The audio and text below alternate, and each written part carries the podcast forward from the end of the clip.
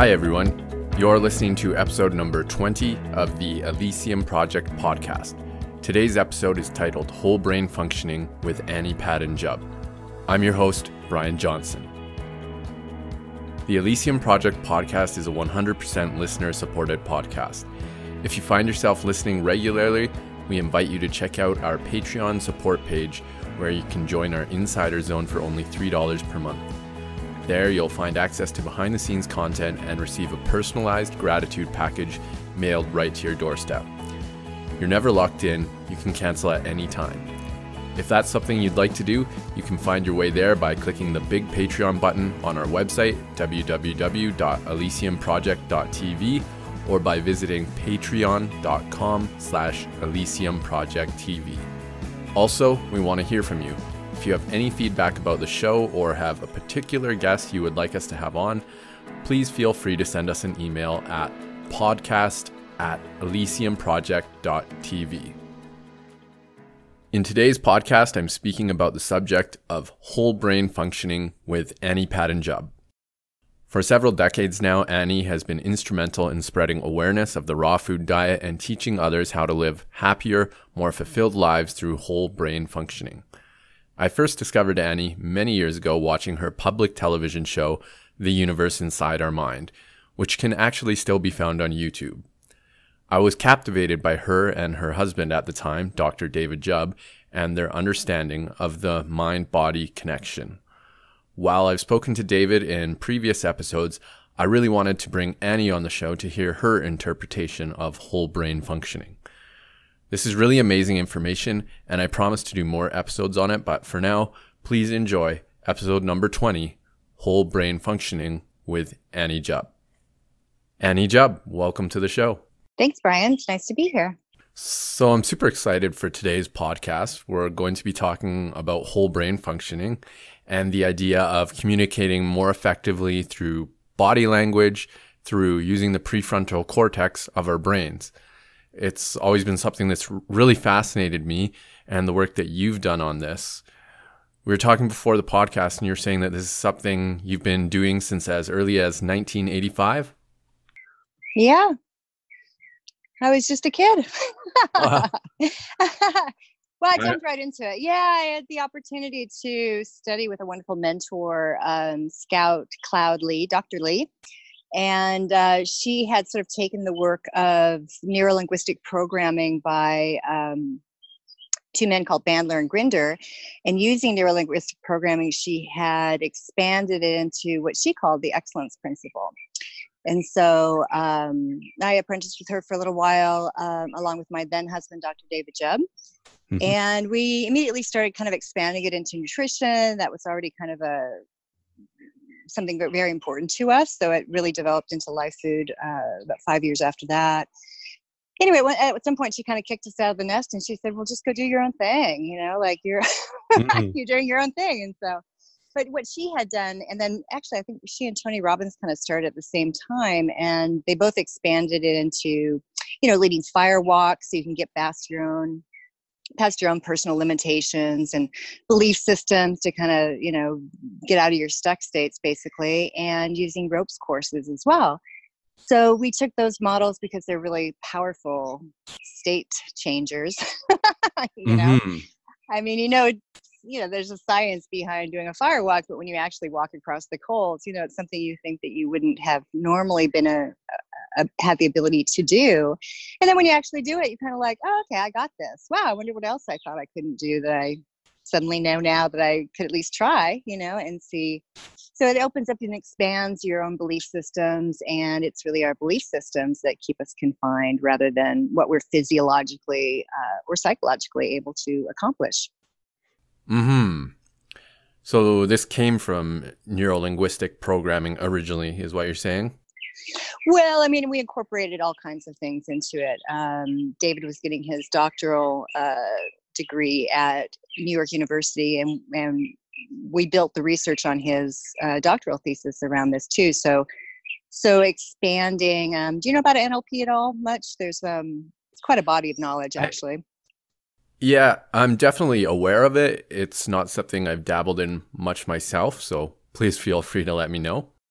okay, well, it's really looking at how we process information, how each each individual processes information, and looking at the senses that are accessed to get into those spaces, right? So it's basically visual, audio, and kinesthetic. You know, if you want to break it down into the three, and some people are far more visual than than they are, you know, auditory. For example, they have to see things. Um, so you know visual auditory and kinesthetic and so basically we can tell what mode a person is accessing by their eye movement patterns you know when we look straight up mm. sort of like we're accessing when we're children and we look straight up into the world everything's bigger than we are and we become very visual you know as we're sort of imprinting things so if you're mm-hmm. just talking with somebody and you ask them a question and they go straight up like that, they're probably accessing more of a childlike state, you know, even if just for a second, you know, and visually. Hmm. And uh, very intuitive people just log it in and kind of circle around back to it if it's helpful in the communication or whatever they're having. Um, but you know, you can see from the eye movement patterns. So the mid range is more um, auditory, and then when we look down, we're sort of feeling in our bodies more kinesthetic, and that can be broken out into other um, you know subdivisions of kinesthetic, you know, tactile, and so on. Um, but anyway, it's good to know. It's good to pay attention to our own accessing cues, which are the the predicates that uh, denote that. So, if I keep saying to you, you know, do you see what I mean? right? Mm-hmm. And you're mm-hmm. not really not yeah. you're more an auditory person. Um, you might be saying, I, I don't see what you're. What are you? You know, what are you saying? and that would right. key me into saying, "Oh, he's much more auditory." I'd say, "Oh, do you hear what I'm saying? Does that you know make sense to you?" And then all of a sudden, there's kind of a, a connect, right? So you know, in a perfect world, we're we're using our senses in a really balanced and broad way. Though I would have to say that we all sort of favor um, a particular sense. I'm very auditory, for example, and so Mm. If I get stuck on something, uh, especially if I, it's a visual kinesthetic, like I'm sort of rebuilding my website now and trying to do a lot of it myself. And so I'll just be staring at the screen, you know, and feeling stuck. and then it's like, all I have to mm-hmm. do is say, gee, I wonder how I'm going to solve this problem, like out loud. And then all of a sudden the problem just starts to dissolve and I've got my access into it. And so then I, hmm. so just simple things like that, you can just kind of track yourself and see, you know, what things make us a little more stuck and then what things can uh, give us more access and through there. And I think that's really the process of evolving, really, you know, is to find out how we can help others evolve uh, through their stuck states and, um, and how we can get through our own pretty quickly because they're no mm-hmm. fun. mm. That's really what I find so fascinating about the idea of whole brain functioning and what you've been teaching and what you and David taught is that really through I guess one of the key phrases you have in the book is that the body is the mind's experience of itself, and that so much of what is programmed into the brain is proprioceptive, meaning limb placement and movement. And I've noticed for myself, if I'm in an uncomfortable situation, what I do is scan my body. What am I feeling? How am I breathing? What muscles am I tensing? And very often, if I change my body position, my state can often also just change like that. Absolutely. And there's some really fun research out about that now about body position and hormone production, right? So when we're feeling really powerful and expanded, we produce more hormones that are about being more powerful and expanded, right? And so you mm-hmm. can even fake it, you know, a little bit, like just get into your Wonder Woman stance or whatever it is, Superman, yes, you yes. know, and then all of a sudden you're like, oh, yeah. I do feel a little bit more powerful. Okay, I can access that now. And the body is the yeah. mind's experience of itself. And I would, you know, take it a step further too and say, shape the body and the mind will follow. Yes. And that's exactly what I was saying.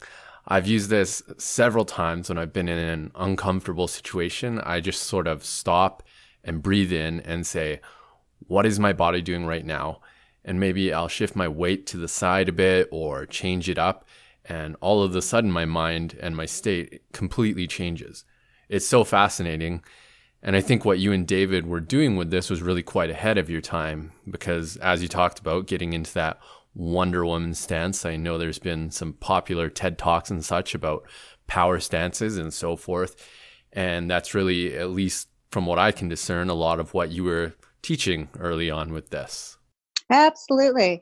You know, and you can see how things are just intuitively set up too. So, so if we're looking at the, the shape of the body, right? And so what we found with our research is that you know body contractions and movements, even ever subtly to the left, have to do more with introspection. You know, going inside a little bit. But it can also be aversion. You know, if if you can see that somebody's holding on to some energy, you can watch their body and they'll be contracted even just slightly over to the left side of the body and then mm-hmm. we expand and into the world through the right side of our body so you know it's funny you can always see how um, like on late night talk shows or any kind of talk shows actually whoever the host is she or he is always uh, got the interviewee over to the right side right? Because they're in control mm-hmm. they're in command.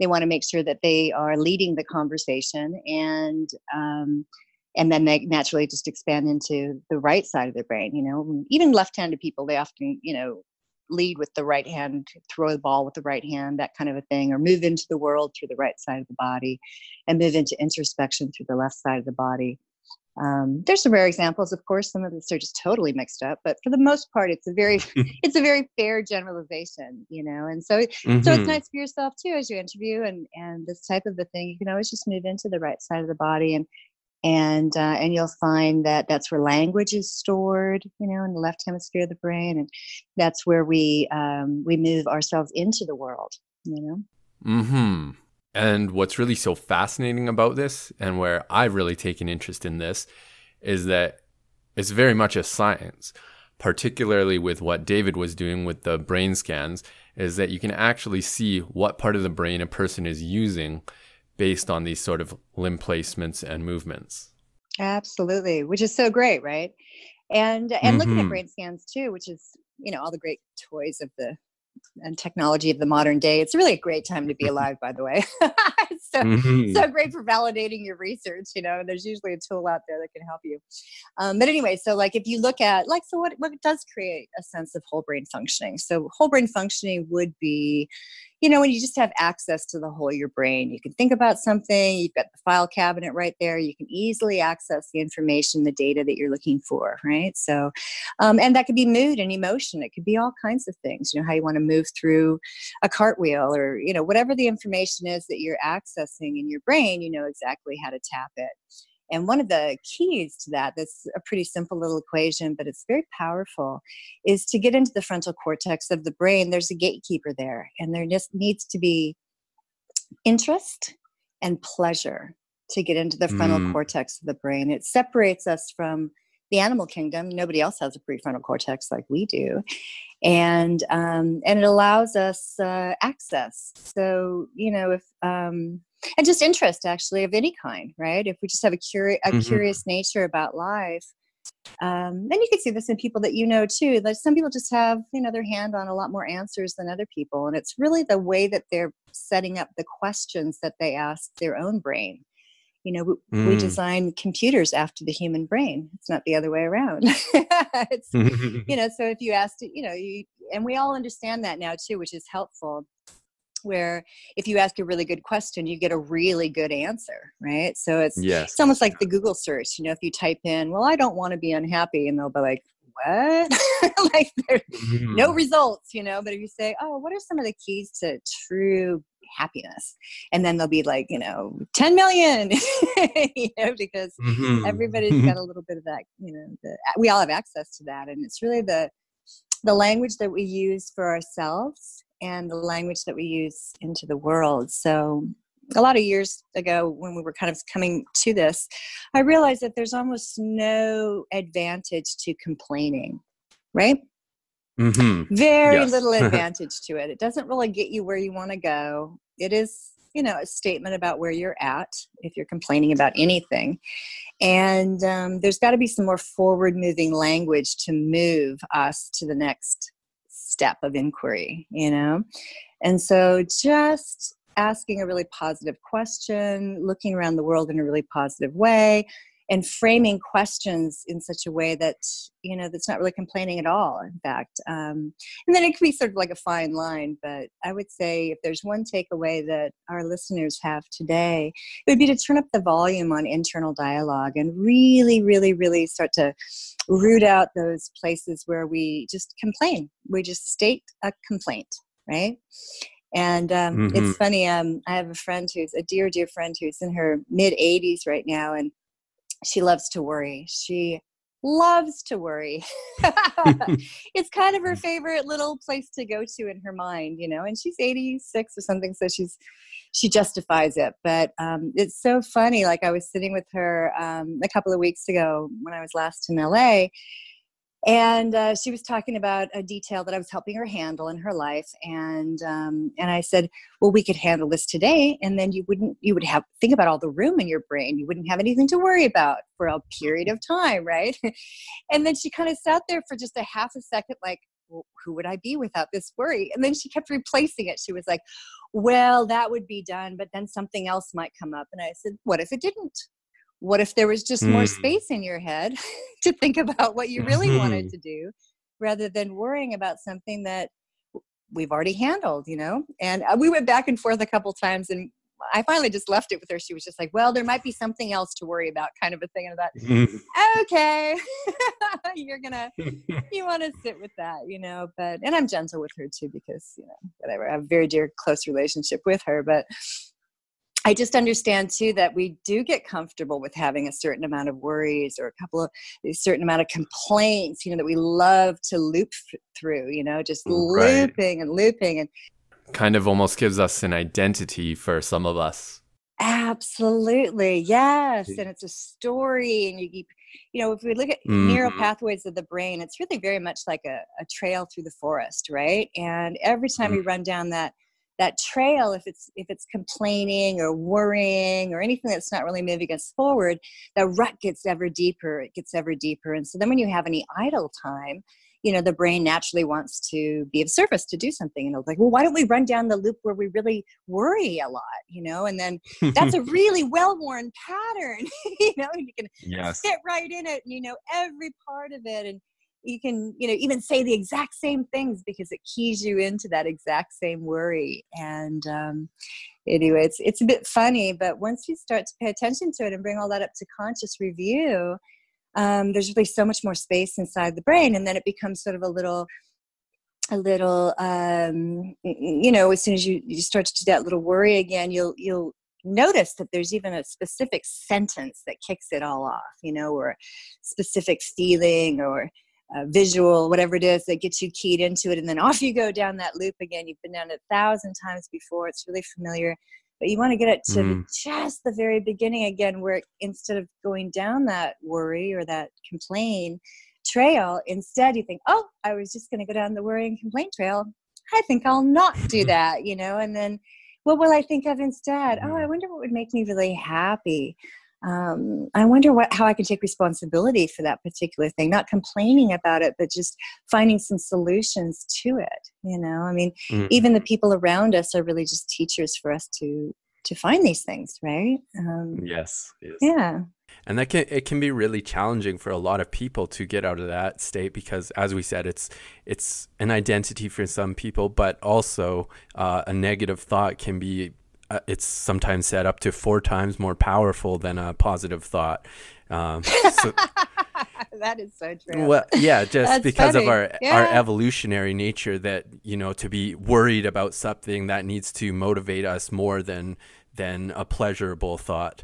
So to to get out of that is often a challenge, and I'm I'm wondering, uh, along in regards to that, what uh, what tips and tools do you maybe have for our listeners to help get out of those stuck states when we're sometimes feeling like we're we're in a hole and we can't dig ourselves out of that. And we even though you know we're trying to look at the bright side but it's just so hard. And is there maybe some things that our listeners or I myself can do when I'm in that state?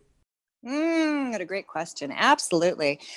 Well, um, what really helped me, and I circle back to it whenever I need to, is the 21 day complain fast. Hmm. I love that. No complaining, no complaining for 21 days. And I always treat it just like an alcoholic would. You know, one complaint, you're back at day one, you know? Yeah. So you wow. get really motivated. Yeah. Uh, sometimes it's taken me like, you know, months to get to get through because even a so I got it down to the, so the Nats Fanny, like even a statement without a resource attached to it could be considered complaining, right? Uh-huh. So, in this way, I become 100% responsible for where I'm at and what I'm doing and the people I'm around and even the amount of money I have and the business partnerships and the things that flow to me. I become much more aware of, of um, well, I become much more aware of exactly how I've created that for myself, right? Mm-hmm. Because the complaining just, whenever we complain, it defers responsibility, right? right. So it's not me, it's this trouble, troublesome so and so, or this business partner, or that deal, or whatever, you know. And if I really take 100% personal responsibility for it, I can even break it out, you know, and and come down to a really, oh, this is the moment where I could have made this other decision, and instead I made this decision that now feels problematic, and I feel stuck. Right. So if I back it up to that point, the juncture, and get really good at noticing what led me to it, um, then I can even back it up further, and then just really start, you know, just speak to myself with really positive commands because we are commanding through language, uh, other other routes too, but language is probably the easiest to focus on. Um, but we're we're doing embedded commands to ourselves constantly, Mm, constantly. mhm. Yes. And so when you really look at that and you, um, you know, start to listen and hear uh, what the embedded commands are, um, sometimes they're not even coming from us. They're just pre-recorded. You know, Mhm. they we got them on, we have them on loop, Mhm. pre-recorded in the background. And um, I've been doing a lot of digging. You know, every couple of years, you really just go inside and you know, I'm thinking about what the next chapter is going to be for me here. And there's already quite a lot going on, but I just feel like it's going to take a deeper turn. I want to be more useful and more of service to the planet. I feel like we're in a really crucial kind of midwifery stage here for the planet. And I want to Mm, use my time mhm. and talents in a much more um, helpful way, right? Mhm. and um anyway so so in that you know i i've just been digging digging digging into any of my limiting belief systems. And there'll be like little traumas and little belief systems. And sometimes i've had to go back. Um, i do regressive regressive hypnotherapy but i also do self hypnosis Mhm. and you could do it with you can do this with um you know just yourself actually too just kind of well it's a long conversation. But anyway so basically you can even go back to the womb and even before we even decide to incarnate and you can get a really clean piece on what you need to do in this lifetime like what are you actually incarnated for? Mhm. what's your mission? You know i always say to my clients and such as like so who are you and what did you come here to do? And when we're in a real clear place they know it right off the top of their head. They've got it exactly nailed down you know they know exactly what they incarnated for and what they came here to do. And sometimes it's a really simple mission and sometimes it's very specific you know and so anything that's in the way of that or any distractions um, that's our job right is to remove the distractions between you and love you know? So um, we all love our life's work. That's what we incarnated to do. And it becomes it becomes a more um, well there's a couple different ways to key into that. First of all gratitude right? So right. In conjunction with the 21 day complain fast you want to kind of fill it with something right? So Attitude um, of gratitude. attitude of gratitude goes a long way because it kicks you into a much higher vibrational frequency. It's even a higher vibrational frequency than love right? Mhm. so uh, sense of gratitude is just it it it brings you into this kind of you know a much higher vibrational frequency basically. And so you attract more people places and things that are about your mission because you're grateful right? And Right. everybody loves to to respond to gratitude. Animals do you know humans do. We all have this sense of uh, attraction to uh, being grateful and to a sense of gratitude. And plus it just makes it the day is really great right? You have this effortless joy that's Mhm. just at your fingertips at all times. And Yes. and so whenever you know with the 21 day complaining fast you know you're going to make some slips right oh i hate this or fuck that you know whatever it is you know you're like oh no no no no no no Yeah. you know and uh, and little judgments too like i've been really rooting out these little tiny judgments you know um you're looking at somebody and making just a judgment that okay so here's here's how i define it right so i'm judging them if i if i'm thinking something inside my head that i would not say to their face Right. Hmm. That's that makes it it Yeah. makes it easy right you know like would i really say that out like god you look terrible you know, like, would, I, would i really say that yeah. or would I say, um, just something more positive and forward moving. Like, are you getting enough sleep? Have you had a green juice? You know, I just made a green juice. Can I, can I, can I get you a glass? Mm-hmm. Or uh, are you hydrated enough? Or, I mean, um, obviously I'm in the food service thing too, but, but you know what I mean? Like, like how are you feeling inside? You know how's your day to day how are you dealing with that divorce or that death right. of a loved one or whatever it is? And to come in with compassion and um, that they would walk away feeling more uplifted that they too would be in a sense of gratitude like wow i'm really grateful that somebody spoke to something that i've been feeling inside. And not everybody does that because they you know maybe they just have a resting face that just looks annoyed all the time yeah. but maybe they're really just stressed out. Yeah. You know what i mean? Because of their own thought processes. So mm-hmm. it's kind of a um, a more elegant model to you know move through the world with um, where we're finding um, solutions and a sense of gratitude. Yeah we want to remove the complaining. We want to be aware of complaining and then we want to move right into gratitude for it. You know, even somebody who's sort of harshed you out or, um, I don't know, cuts you off on the road or something like that. Like, you know, it, it, would be easy to sort of speak, you know, harshly towards them. Or what I like to do now too is say, wow, they're in a hurry. I'm going to get out of their way, you know, mm-hmm. mm-hmm. like, who knows what it is, you know? Mm-hmm. Well, as you said earlier, it really doesn't do us any any benefit to get in those states where we're complaining and just running that tape on repeat. So yeah, and it really limits the amount of brain cortical tissue that we have mm-hmm. too. So the more the more unique and interesting thoughts we have, the more um, you know beautifully orchestrated our brains are. You make new neural pathways every time we have a new thought.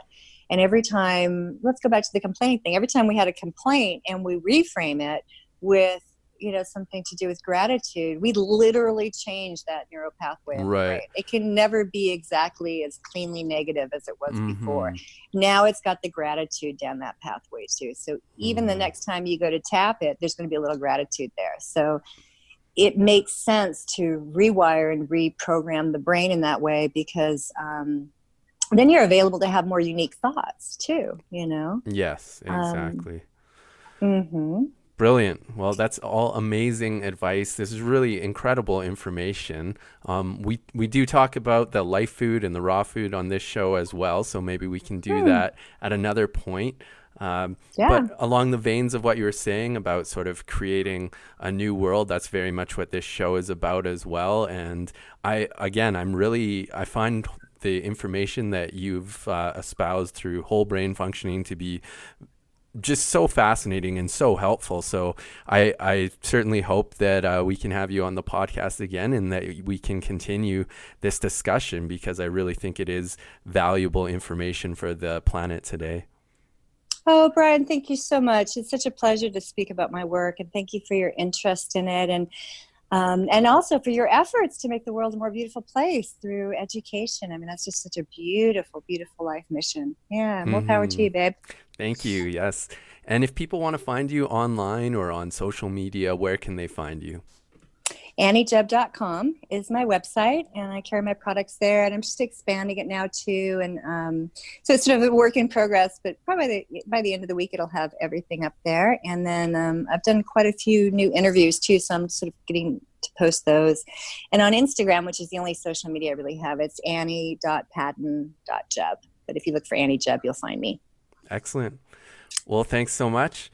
Uh, we we really enjoyed having you on, and we would love to have you on again. oh, it's my pleasure. Have a beautiful day. Yeah, absolutely. All right, we'll talk to you soon, Annie.